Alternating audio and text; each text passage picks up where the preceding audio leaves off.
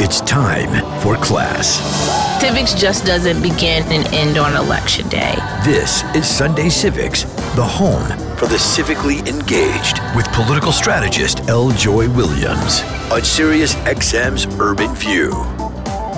Welcome to Sunday Civics, the home for the civically engaged. I am your host, your civics teacher and neighborhood political strategist, L. Joy Williams, and I'm so glad that you made it to class this morning. Today, I want to take a moment to discuss a public policy issue that sh- shouldn't be as hard as we make it, and that is ending child poverty. It's estimated that 11 million children are living in poverty today. This includes one in seven children of color and one in six children under the age of five, marking children as the poorest age group in America. The national child poverty rate stands at about 16.9%, which is, you know, crazy in of itself, but there's a variations across states ranging from 8% to 27%. And from 2002 numbers, it indicates that about 15% of children under the 18 were living below the poverty line. The numbers soared as the child poverty rate more than doubled last year, and that is because of the expiration of the pandemic benefits. These aren't just numbers, these are a reflection of our values as a country.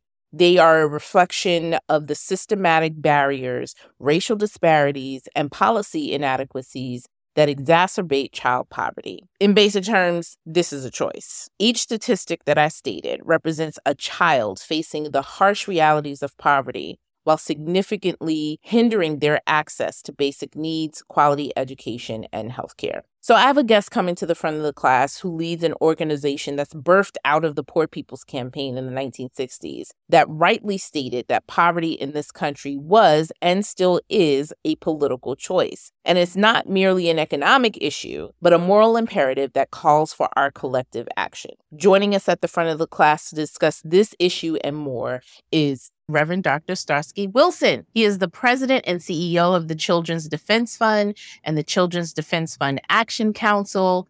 The Children's Defense Fund, which of course is a national child advocacy organization born out of the modern civil rights movement under the leadership of the great Marian Wright Edelman. Have you ever gotten a chance to hear her speak or like talk to you? You just like feel so uplifted and you just like you can do anything, you can do anything in the world with being in her presence. But before joining CDF, Reverend Wilson was president and CEO of Deaconess Foundation, which is a faith based philanthropy for child well being and racial justice in St. Louis. He also served as a pastor in the city of St. Louis and founded a community action tank.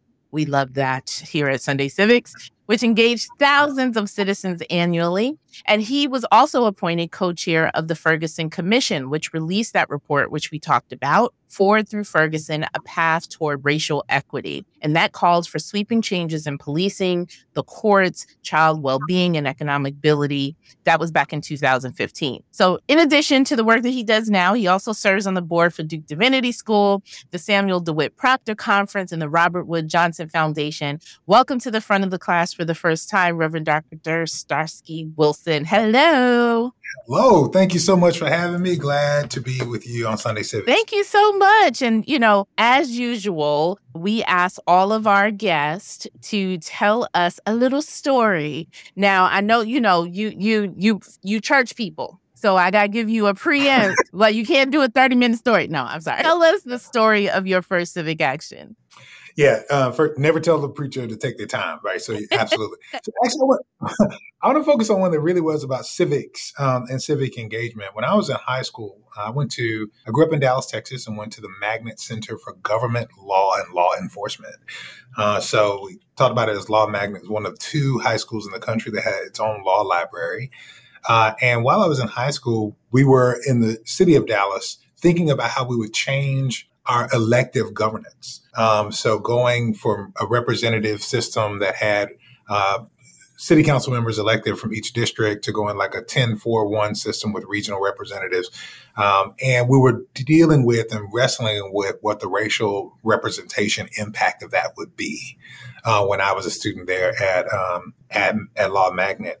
And so one of the things I had the opportunity to do was to model and serve as the vice mayor, if you will, I'm putting air quotes here, as the vice mayor of what would be the new city council chambers, uh, and to model that out.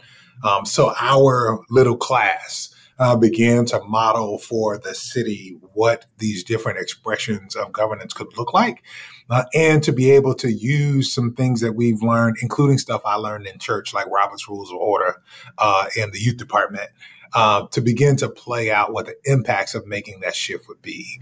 Um, I think that's really important. I, I, can think of like protest actions and when I kind of stood up in defiance and those kind of things. But I use that example um, as you raised the question because I think showing people what um, the world could be like um, with systems that are transformed uh, and that are changed to reflect the representation of our people uh, in governance uh, is really a, a, deep part of my being today. So, uh, how might we do things differently to make sure everybody gets heard uh, was really what that project was about in high school.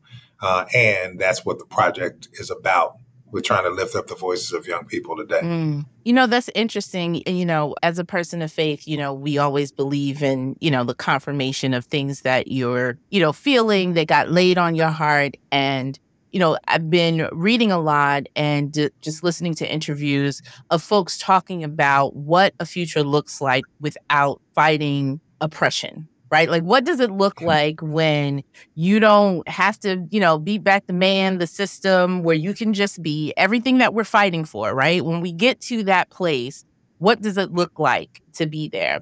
And at the same time, like my speaking agency asked me to think about what talks I would give over the next two years as they start marketing me and everything. And one of ones that, you know, I started putting notes together for was Are you ready for nation building? Right? If we get to a hmm. space, um, which I believe yeah. we can, and I believe that there are spaces we can create where we can, you know, create our own sort of oasis, you know, separate from oppression and systems. But if we do that, are you ready for nation building? Because that requires a lot of commitment. It requires a lot of investment. It requires a lot that I'm not sure people are really focusing on, right? That, you know, after we, you know, arrive at a space, you know, are you ready? But not only that, there are some concrete things that our ancestors from just the 40s and 50s didn't have that right. we can do, but it's lacking commitment. It's, you know, as the kids say, it's given, not ready for the fight. yeah. yeah. And part of the great challenge, and I love that question, right? Because part of the great challenge uh, of that uh, is a challenge to imagination. Mm-hmm right? How might we conjure prophetic imagination? Do can we see another world uh, being possible? What are the spaces that are created for that? Because I, I actually think that we don't, we can't wait till a point certain to start nation building, right? It is actually the work of, um, Frank, we're, we're unfortunately in wartime now, mm-hmm. um, but it is a, it is the work of peacetime uh, seed planting uh, to be ready for the flourishing work of nation building. Uh, and you must understand yourself with an idea, with an orientation toward flourishing and thriving and wellness and well being, um, not anti anything else, right? Not stopping negative things from happening. And so that's a more creative challenge for us. And I think you're right. We, um, we are blessed at Children's Defense Fund to have inherited this kind of tradition and this idea that we need to be able to hold space to go away uh, to create a container for us to dream and imagine. Um, in the early 1990s, Marian Wright Edelman, our founder, purchased the um, final home of Alex Haley, a farm in Clinton, Tennessee, uh, and began to cast a vision for that as a folk school from the kind of civil rights and Danish history, a place where we would learn and teach and exercise the behaviors we wanted in our communities. It was a place of dreaming and laughter uh, and fun and joy. Um, that once you came through those gates, then you get to uh, have the space to dream and create and imagine differently and prayerfully take that with you when you return to the world. Um, but I think that's that's how we start that work as a place where we do training for young people. It's a place where we bring clergy who are willing to commit to the fight uh, and learn about these issues with young people. And I think that's the kind of space you're talking about. Um, so Haley Farm is that for us, and frankly, CDF wouldn't exist in the, its expressions today if that time wasn't taken to do exactly what you're talking about. So I look forward to hearing those talks you give on it. Well, I want to move into talking about Children's Defense Fund and and tell you the reason why I sought you out. So, you know, I'm I'm thinking about the and trying to take the audience through how through civic engagement and particularly through public policy we can address some of the challenges and opportunities that exist in our society. And particularly those things that we can agree on no matter political party, you know, no matter, you know, religious or not, and, you know, identity, like some things that, some basics that we can all agree on. And one of which is that no child in the United States, no child's period, but let's start here. No child in the United States should live in poverty and that we should collectively be focused on the well being of a child in our care right? And that requires us to believe that we are responsible collectively for all of the children uh, in the yes. United States, right? But I think we can yes. collectively agree there should not be a child in the United States who goes to bed hungry, who doesn't have a roof over their head, who doesn't have the opportunity for a quality education, who doesn't like there are just some basics there. That's right. And That's if right. we can start from there rather than you know, starting from the book banning and the control of school budgets and thing, you know, all of that kind of stuff. If we start from the premise that we all agree X, then we can decide, okay, we're going to invest, and here are the resources we're going to invest, the structures we need to be put in place in order to execute this, you know, thing that we all want to see happen.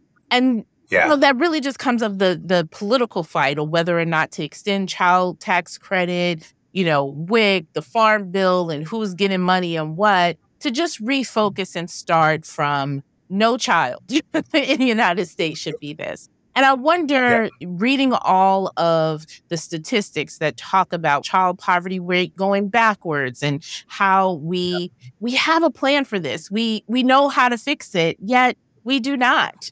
you know, so I wonder where Children's Defense Fund sort of sits in that that focus and in trying to get people to that X point, right? We can all agree here, let's build the house around it. Yeah, no, I, I appreciate your framing um, and and laying out the data because that gives me uh, a chance to be a preacher and do more storytelling. uh, um, so, a couple of things. Number one, we do understand this to be a moral call. Um, and so CDF has been working for 30 years with folks of faith in communities very specifically because we see this as something rooted and grounded in our faith traditions, that there is a call to this. So, how do we get to the point where we have common agreement that no child should go hungry and that no child should live in poverty or wrestle with the degradation that comes from that? Uh, one of the ways we can get there is by studying closely our sacred texts uh, we can go back uh, and see the vision in Isaiah that um, that this peaceable community, the peaceable kingdom, some texts say, where the lion lays down with the lamb and the little child leads them, is ushered in with the promise of a toddler who gets miraculous things done that don't happen otherwise. We can uh, go back and see uh, in Deuteronomy that the portion of the seaside of the land, but that's not a fatalistic promise. It's actually a call and a challenge to us. Uh, and we can go back uh, to the psalmist uh, who says to us uh, that happy is the man who has his quiver full of children. The children are a gift from the Lord. And see this as a challenge and a call to care for those who are given to us who do not have capacity in this economy and in this uh, democracy to care for themselves. So the first thing is we understand and appreciate the moral call and begin to engage in the same kind of traditions of moral suasion that we have inherited from people like Martin King, uh, who is talking about this impact on children and calling for a universal basic income in his final years of life, uh, who is wrestling with the economic system. Uh, so we ground ourselves in our sacred text We lean into the authority of what we have inherited in the tradition, telling us that this is a part of our moral responsibility. We hear King um, 60th anniversary recently, of course, of the March on Washington, not just for the I Have a Dream, but we hear the economic justice speech he has given, and we understand the responsibility to carry forth this challenge. So that's part of how we get there is we study our text, we consider our traditions and our history that call us to this moment based upon the things we've already given assent to. And then we learn the statistics and we learn our approaches the way that you have named them out uh, we begin to be able to talk about um, the impact of the child tax credit uh, in reducing child poverty in America and knowing that the lack of moral capacity and courage is what allowed us to be re- allowed it to be retracted. So child poverty doubles uh, in 2022 from where it was in 2021, and we understand that as a moral failing. That is a call to people of faith to do something about it. And then understanding the statistics and knowing that we can actually get things done with a policy intervention like the child tax credit, we say, oh, it's now our responsibility to make sure that that thing is permanent. Because we also know, looking at a global perspective, all English speaking developed nations have something like a permanent child allowance. So let's figure out how we get one for our kids here in the United States of America. Uh, and then we begin to look at our churches, synagogues, mosques, and temples not just as spaces of sanctuary for us, but spaces of strategy and capacity building to advance the movement that we say we want when we read these scriptures publicly. If it's the case that God wants a child to be able to play in a public space, uh, even amidst things that looked dangerous before, lion, lamb together, if the miraculous can happen in a peaceable community and a toddler being able to play freely is a sign of that, then it's our job to make it happen. So, so now I look at my congregation. I pastored for 10 years. I look at my congregation and say, yes, these are people I've got to care for. And this is indeed God's force for change in the world. And so my uh, religious home also then becomes my political home, not political in the sense of party, but a political in the sense that it's about who gets what, when, where, and why. And political in the sense that this is a powerful force for social movement that if I can get everybody in my congregation registered to vote, and I can get all of them to communicate with our Congress people about the need to advance the child tax credit, then I can bring moral voice to a moment like this one when we can actually make this happen. I agree with you. You know, and I'm sure a lot of people that would sit in the congregation would agree with you as well. But how do you make the connection or the distinction to people who believe that, yes, my faith tells me that, my scripture tells me that, and yes, I will do that in my individual charitable contributions, but not in my politics. Why don't people often make that connection that it should speak not just in the charity work, but in your political um, work as well? Yeah, I think some of this has to do with um, the frames that we've accepted in the life of the church. Um, uh, uh, a Western post Enlightenment distinction or Enlightenment era distinction between the sacred and the secular um, that um, don't fit uh, when we lean into our kind of cultural roots, especially in African American communities, and think about African cosmologies. The reality is, uh, all these things are connected. There is no kind of solid door uh, between um, between the church and the community that uh, the church serves. Um, that uh, when I was pastoring, I had to be thoughtful about the fact that I was called by people who had membership in the church, but I was called to a local community that was wrestling with uh, being unhoused. I had unhoused folks sleeping on the steps of the church. So I was called to them, even though they didn't get a vote. Um, so part of the work that is sustainable for the transformation that I um, understand God to want in the world um, has to be structured, right? In order for the intervention to be sustainable, it has to be structured. In order for our change to be uh, to redound to the benefit of generations, it has to be systemic. So yes, I can support the local food pantry, and I should do that, and it makes me feel good to do that. But if I actually believe in a world where those without money can come eat and drink, as Isaiah says, then actually I have to be, create interventions that support not just the individual person who's hungry, but to make sure we provide for all people to eat. So now I may need to learn something about the local food distribution system. I may need to learn something about the Department of Agriculture and the agriculture bill and how it impacts the USDA allocations and whether they're going to give universal free school meals in my local school district because I'm not just interested in feeling good because I helped somebody. I'm interested in making sure that people eat because there is enough on God's earth. And so the way I can have an impact on that is to say, you know what, there's no reason. I've learned the policy. Universal free school meals so, save school districts money. They keep children from being shamed in line when they have to say that they're eligible to get a free lunch versus not getting a, a free lunch and it makes sure that young people have the nutrition they need to be able to learn. That that feel like a God thing to me. uh, so, so so why why don't I try to make that happen? Right. Right. And so I think we just need to open the aperture for what it means to serve our God, however we come to know God, um, and to say we I want to serve God sustainably. I do not want to be fighting the same fight tomorrow. There's a lot of other things that I could be um, seeking God for uh, and seeking society to serve the interest uh, of the vision I believe God wants for the world. So, you know, me and God have very interesting relationship, as I'm sure everybody has. We speak we speak plain in my spirit, right? It's you know, I often imagine God like when we're seeking God for like guidance on something, and God is like, I done already told you.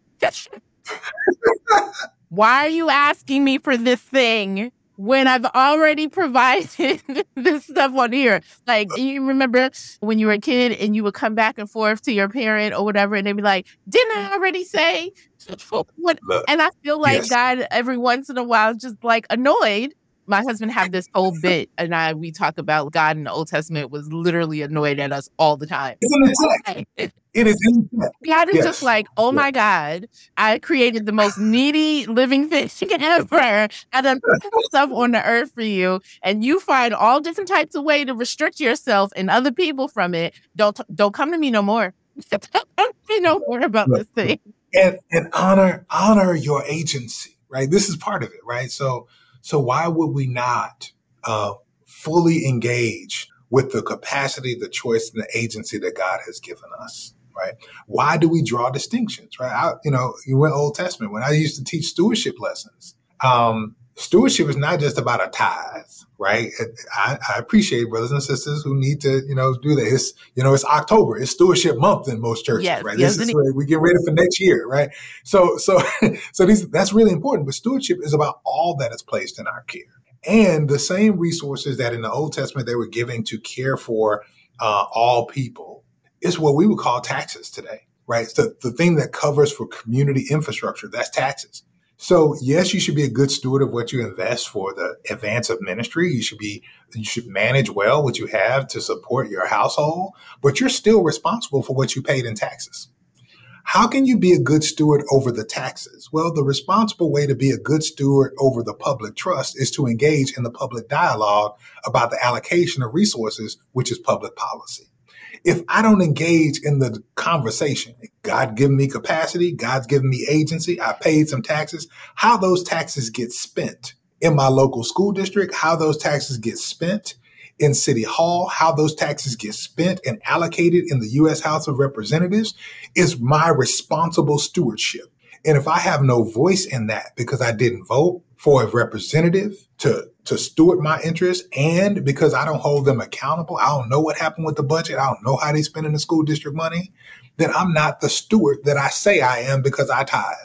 I'm responsible to be a good steward over that as well. And so public civic engagement is part of what I understand to be the call to discipleship and good stewardship uh, for those of us who call ourselves Christians. Mm. Stay tuned. We'll be right back with more on Sunday Civics. Like when the teacher, schoolboy and schoolgirl come together. Who is the teacher? I go let you know. We are talking to Reverend Dr. Starsky Wilson, who is the president and CEO of the Children's Defense Fund. I want to read something, you know, the Time magazine a, a couple of weeks ago did this whole piece about child poverty, which is very, very interesting I suggest folks read it if you haven't. And then, you know, I went uh, because in this age of misinformation and disinformation, I try to call out the steps that I actually do, that I don't take information from one source. I go around. And so, you know, I'm reading around the Washington Post, the National Enquirer, you know, like reading around what is the conversation around uh, childhood poverty. And there's some conversation about whether or not the indicators that are used are the right ones. And, you know, obviously you can skew numbers and skew trends to you know, say whatever you want. But one particular interesting piece that I wanted to bring up is uh, this quote from one of the pieces where it says, Poverty is not only about money, but also inadequate and unstable housing, food insecurity, unmet medical needs, lack of opportunity, and financial exploitation. And I, yeah. I found myself saying, yes, right? Like when most people think about poverty, they think they don't have money and their parents don't have money. And not that it, mm-hmm. it is a complex web of things that are on the shoulders of the family that cares for that child, right? And I say the family yeah. because it could be a parent, it could be one parent, it can be you know, two parents, it could be grandparents, it can be an intergenerational household. So there are many different ways that children are cared for, not only in the United States, but across the across the world.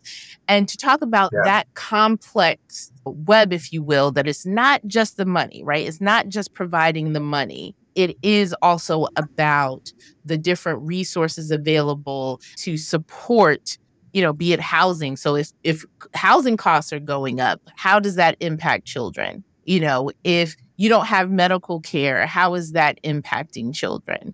If, you know, yeah. you all of those kinds of things. And then uh, you know, I'm thinking about you said in the beginning about children just at play. And people don't take into account just children being children and being able to play safely goes yeah. into a well-being of a child right like all all of that and then not seeing their caregivers stressed not all of those things matter how is yeah. children defense fund sort of approaching that thought i think that most people have that poverty is just you don't have any money not this complex yeah. web of things that help support the well-being of a child yeah, a couple of ways. Number one, we're, we're really beginning to think about and talk about um, making the shift from just stopping bad things from happening, right? We tend to have these negative frames. Uh, we want to end child poverty. Uh, we want to reduce child abuse and neglect. Uh, we want to, uh, so, and then shift to an asset based frame that's much more visionary. What we really want to do is we want to unleash the joy in growing up, mm-hmm. right? You can not be poor by whatever definition and still not have joy. And we believe that childhood is best typified, wellness in childhood is typified and expressed in joy. Uh, I tell people all the time, I know all the sociological definitions. I read the social work papers and the abstracts, but I got an eight year old daughter at home. When she is seen, when she is safe, and when she feels uh, secure, she sings and dances like nobody's watching right? That's the picture of child well-being. And so part of it is we want to advance a conversation about child well-being. And by doing that, you're shifting the conversation from uh, just stopping child poverty uh, from an economic frame. And you're talking more about advancing economic mobility, if you want to use that financial frame, which is about that old promise we used to talk about. Like in America, if you work hard, defer gratification, get an education, you can do better than your parents. That's economic mobility. I can do better than my parents. So what we want to talk about is how do we make sure kids can do better than us? How do we make sure they get to sing and dance with joy uh, in all their spaces? And then we begin to say what's required for that. Well, they got to be safe, they got to be secure, they got to be seen uh, in the public conversation. And so that's part of the shift that we're making. And the brilliance of the design of Children's Defense Fund that I can take no credit for, uh, but I have responsibility to help steward is that we recognize that you're not going to get that done just with programs. So, yes, we have a robust program um, called the Children's Defense Fund Freedom Schools, operating in 30 states across the country, where young people learn, they get the literacy impact they need, they have culturally relevant lessons where they learn about their history and their heritage and their identity and their agency, and we try to unleash that joy uh, and identity uh, for young people. Uh, so that's one way we have to do it is we say we need to paint a picture and show people through direct services what it means to experience joy, freedom, and thriving. That is a broader contrast to the poverty you describe, right? Um, but then the other piece is we got to pursue it in public policy. Um, so we've got folks in state houses across the country, staff and volunteers, and here in Washington, D.C., who are trying to push things like the Child Poverty Reduction Act. And we're trying to make sure that we can provide universal free school meals uh, through the USDA and Department of Agriculture. Um, so public policy is one of the ways that we're seeking to do that. But the other piece is you can make social change not just through policy and programs, but through power building, right? We know that we need people of faith. We need young people across the country, including students. We need parents and caregivers to have a perspective on this work. So we're doing convening, educating, and organizing and advocacy training with these folks. So they learn about these issues in the same way that you're teaching people about the issues every Sunday morning. Um, and then they know what they can do about it. So we help them to map, uh, to see what's happening in their communities, to map power, to figure out how they can impact it and ground it both in their experiences as parents, as caregivers, as students, um, and in their values as imams, as preachers, as pastors, as rabbis, that there are ways in which this is a part of who they already are. And so that's part of how we're seeking to get at that. But but most of how we're trying to do it is say poverty is not just about money. No, it's not. But as poor people, it is also about money, right? I, I used to be I used to be a grant maker, right? So I, I was a foundation leader and we made grants.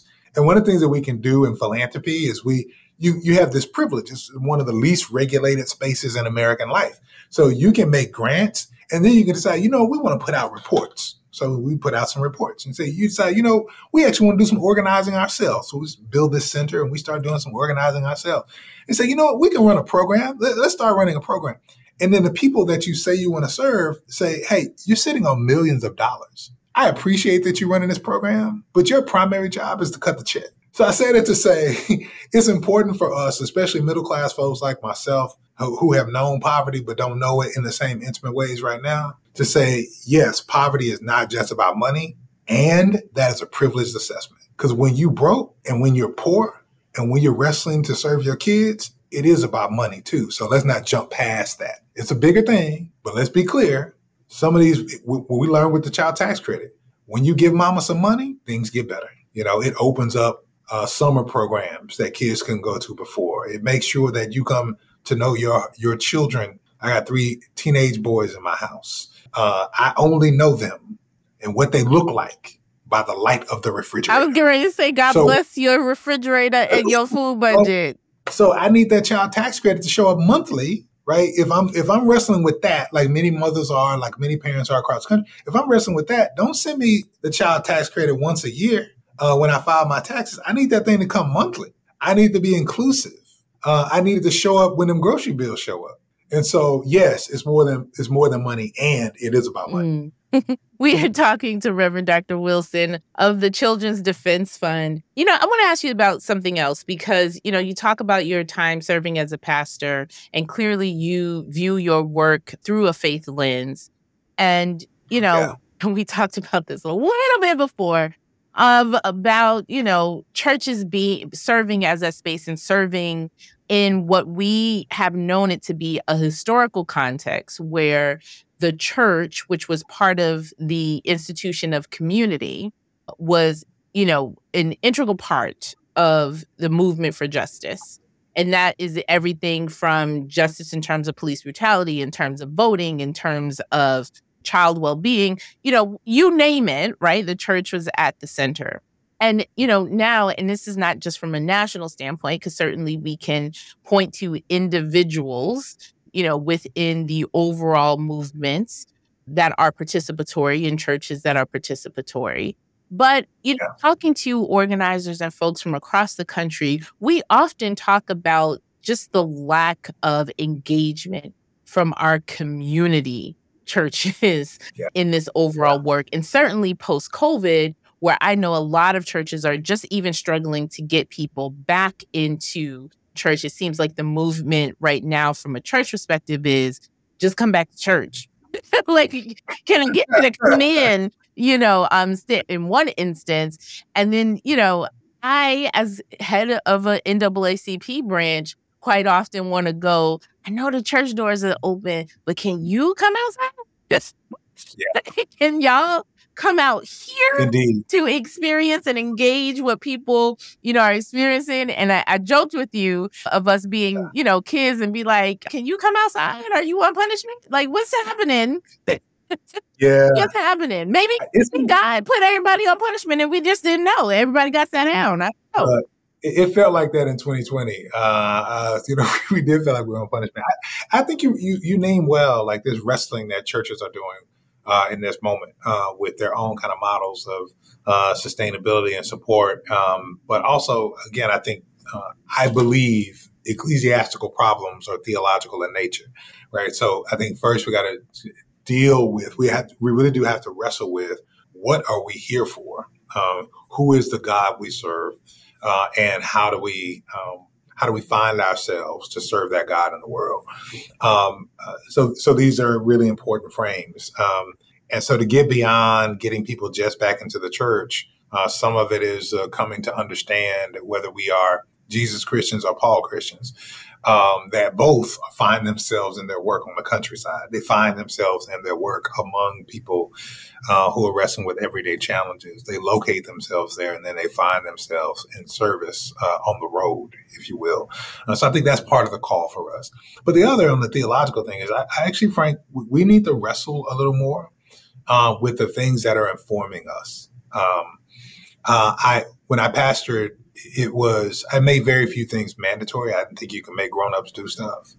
Um, but when you begin to teach things, um, the congregation makes them mandatory for those that will advance to leadership. Um, so I taught regularly um, Obery Hendricks, The Politics of Jesus, um, that took uh, Jesus uh, and placed Jesus in a social location uh, and talked about the political commitments of the Jesus of the New Testament um, that included things like treat the people's needs as holy, um, call the demon by name. Like these lessons that we see in the life of Jesus help to locate the work of the church. If this is what Jesus is up to, if we are the body of Christ, then this is our responsibility to do. But I think this requires us reading the text differently. Especially, look, I grew up black and Baptist. black and Baptist mean I don't care what you say if it ain't in the Bible. And I don't care what you say if Jesus didn't do it. Jesus didn't say it. Like this is where the authority lies. We say we don't really believe this. We say it's about scripture alone. We don't really believe that. But that's what we need in order for something to have authority. So we need to do that. We actually need to do our social justice work at our congregation began in Bible study, began in leadership development and it wasn't about studying issues. It was about studying the scripture. It was about studying the scripture. It was about studying the tradition. It was about understanding how Christ operated in the world. So I think how we get people out is by changing what we do in, right? How do we come to understand Jesus not as individual savior for me, but we understand Jesus as salvific expression for the world who models not just in his death, but in his life, how you care for those you walk with. And if we begin to study that, I'm speaking to the Christian now, if we begin to study that as Christians, then we begin to come outside differently. Because Jesus generally only ended up in the synagogue to disrupt stuff. Mm-hmm. So he was outside. He was in the streets most of the time. I'm just saying he was he was in the streets most of the time. At least that's what I, you know. That's what I read. yeah, and we're called and we're called to be found where Christ was found. Yeah, right among the marginalized and the oppressed. Um, and so I think these are the questions we've got to wrestle with um, to be faithful. And then the other thing, I'll just be deeply political about this, right? I think we need to find, and, and pastors, leaders need to find for themselves communities of support for this kind of thinking uh, for this kind of sharing. Uh, for me, the Samuel DeWitt Proctor Conference has been that since I was in seminary. Uh, I rock with friends that are more evangelical uh, generally in sojourners uh, around kind of this social justice thinking because I've got friends who are deeply evangelical in that space as well. Um, and I found space for, uh, for rooting and reconciliation and thinking uh, around these issues across race and around children's issues first before I worked at Children's Defense Fund at Children's Defense Fund's annual Institute for Child Advocacy Ministry at Haley Farm. So, like, I'm not to, it's such a subversive work to how the church has worked that no pastor or church leader is going to do it by themselves and on their own. Um, they actually need communities of support around this work. And so I think finding those networks is really critical for sustaining it as well. Yeah. You know, it made me, I, I can't remember who brought this up. I, I don't know if it was a talk I was at or in general conversation, because I have a lot of, you know, friends and family members who, you know, the pastor of my church is my cousin. It's right? Like some families uh, in there and they talked about like the text for where in which black preachers use right in their not only in their education but this in their ongoing pastoring in their ongoing ministry the source is not from the black tradition right they're getting their books their you know sample yeah. texts and sort of all that kind of stuff comes from an event yes from an evangelical sort of tradition, but not out of a black tradition, right? And so, what does that yeah. say about where that even your source of commentary and your source of analysis, you know, of your faith is not from, you know, your own viewpoint, is not from your own people, is not from your own thought process, then it's tainted right because you're you know uh, trying to make people live in a world that is is not like theirs yeah. And this is part of the history that we wrestle with, right? First, um, the, the lack of access to higher education uh, for, um, for African Americans and thus African American clergy. Um, and so a reliance on resources that one doesn't have the capacity to vet in the way that you vet uh, the, the kind of dialogue around child poverty by looking at multiple sources. Then we give popular access. You get popular access to the things that uh, the majority wants the majority purchases and the majority assents to. And that doesn't serve the same purpose of those who have been oppressed uh, by that majority over time. And so, what you begin to have, even in the life of the Black church, is um, uh, this is part of what, not the whole thing, but part of what um, the Honorable Senator Raphael Warnock is talking about when he names the divided mind of the Black church.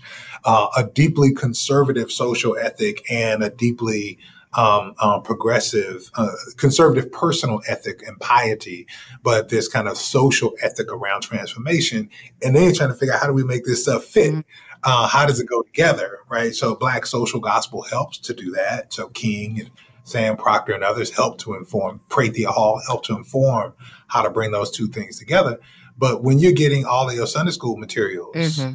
uh, from, you know, expressions that are not um, affirming of black and black community. When you are trained, once you get access, you go to schools. I grew up in Dallas, Texas, man.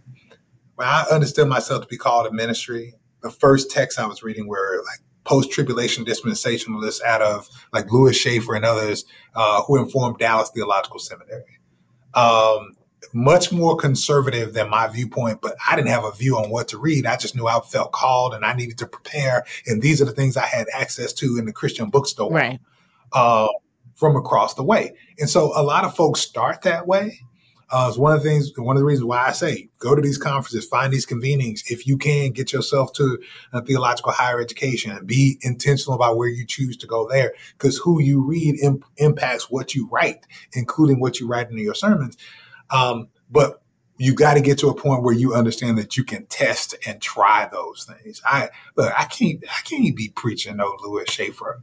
No, uh, that just that perspective doesn't ride with me and my community anymore. But I also had to put myself in a place where I began to understand that God speaks to me through my community. That's when I say, like when I say, you know, we say we scripture alone, but we really don't do that. Hey, Big Mama be preaching the gospel, yeah. right?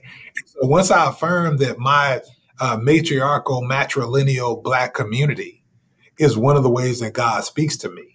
Once I affirm that all people really are blessed by God with a certain endowment and the capacity to tap into the spirit, then my eight year old can preach me a sermon. right? And it don't have to be structured right, but she can bring me a word. And once I affirm that, then I question this view that says, no, God only speaks through men who look like this, who have been to this place. And, and my community helps me to do that. But I need a political frame and I need a place to begin to affirm um, the reality of my community uh, as being a place where God dwells as well. The Spirit fell upon all flesh. Sons and daughters prophesied. It didn't jump from one to the other. Um, that's the Pentecost story, right? Uh, once I can read the text that way, then I can begin to challenge some of these other things and affirm my own community's read on the text. Hey there, friends. This is political strategist L. Joy Williams, your civics teacher and the host of Sunday Civics here on SiriusXM Urban View, Channel 126. If you can't wait until Sunday to get your next civics lesson, head on over to our website at sundaycivics.org. There, you can watch full guest interviews, download new shows, and get resources to take civic action in your community. Remember, civic engagement doesn't begin and end on Election Day, and it certainly takes more than showing up every four years. Visit sundaycivics.org and learn how to take civic action in your community. How can it be?